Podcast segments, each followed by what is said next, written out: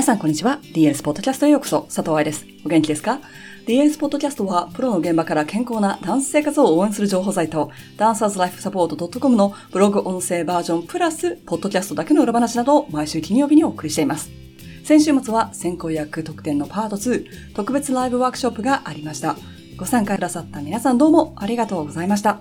最初から特典が2つあるよと言わなかった理由は、サプライズを作りたかったからではございません。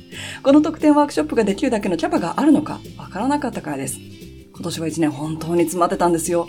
去年11月からスタートしたインストラクターコースは毎週クラスがあり、ボリコンエクスプレス、ボリコンサークル、月1勉強会、新書館からの本、毎日上半身本、そして裏では DLS バレエ教師のためのライブラリという企画を準備していました。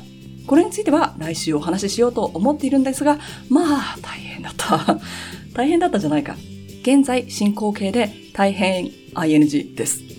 だから、二つ目の先行役特典が準備できるかなって思っていたんです。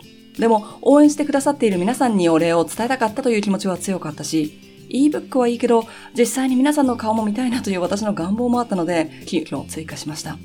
英語でストレッチするという言葉を使うとき、常に筋肉のストレッチを指しているのではありません。物事をリミットギリギリまでやることを指したりもします。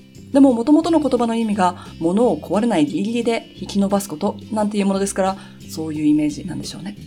でも物だけでなく感覚や時間、我慢など目に見えないものにも使われたりします。常に引っ張っていると切れてしまうか弱くなって使えなくなります。筋肉も感覚も常に我慢しているといつかプッツンしてしまうという感じ。もしくは、いつもキャバギリギリで引っ張っている髪の毛のゴムが、いずれ弱くなって使えなくなってしまうか、切れてしまう。そういう感じ。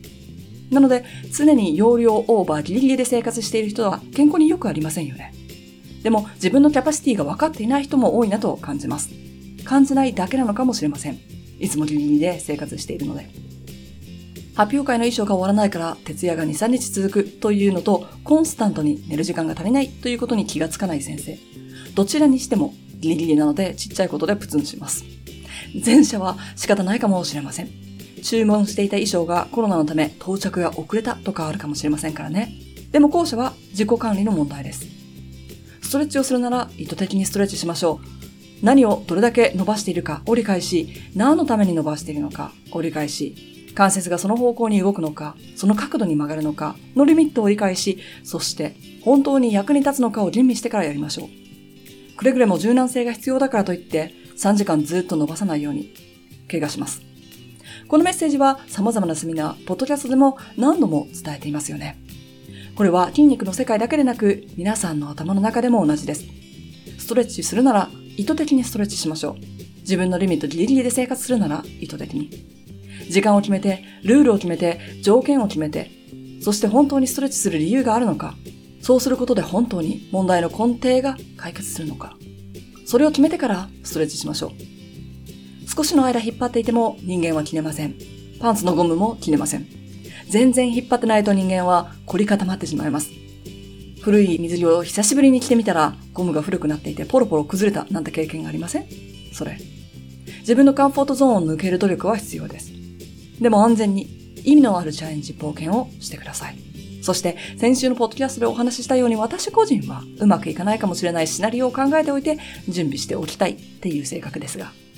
寒くなり体を動かすのが億劫になっているこの時期、自分をストレッチする体験、経験、勉強をしてみてください。別にそれはセミナーを受けるでなくても OK です。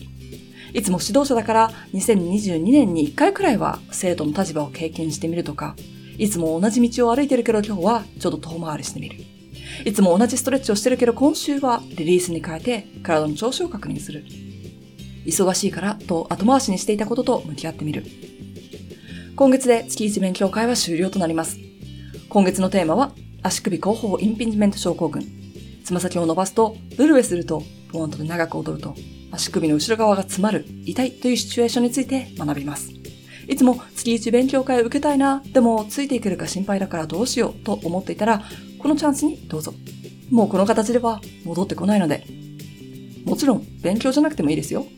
行きたかったお店に勇気を出して入ってみるとか、話しかけたかった人にレッスンの後話しかけてみるとか、そういったところで自分をストレッチしてみてください。やりたかった趣味の時間を取るとか、読みたかった本を読む。ちょっと高いよねと思って避けていた万年筆を買うとか。そうそう、私は最近万年筆を使っています。ずっと昔買ってあったんですが、今は使い切りたいボールペンがあるからとコツコツとお家になぜか増えていくボールペンを使っていました。でも、新品たちはこの前寄付したんです。ローカルのコミュニティセンターに勝手に持ってっていいよセクションがあったので、そこに古着とか読み終わった本、乾物とかジャムみたいに長持ちする食品が置いてあります。今そういうものを必要としてるけど、買えるだけの余裕がない人、つまり、金銭的にストレッチされてるご家庭用に、取ってっていいよってなってるんですね。そこにごそっと渡してきました。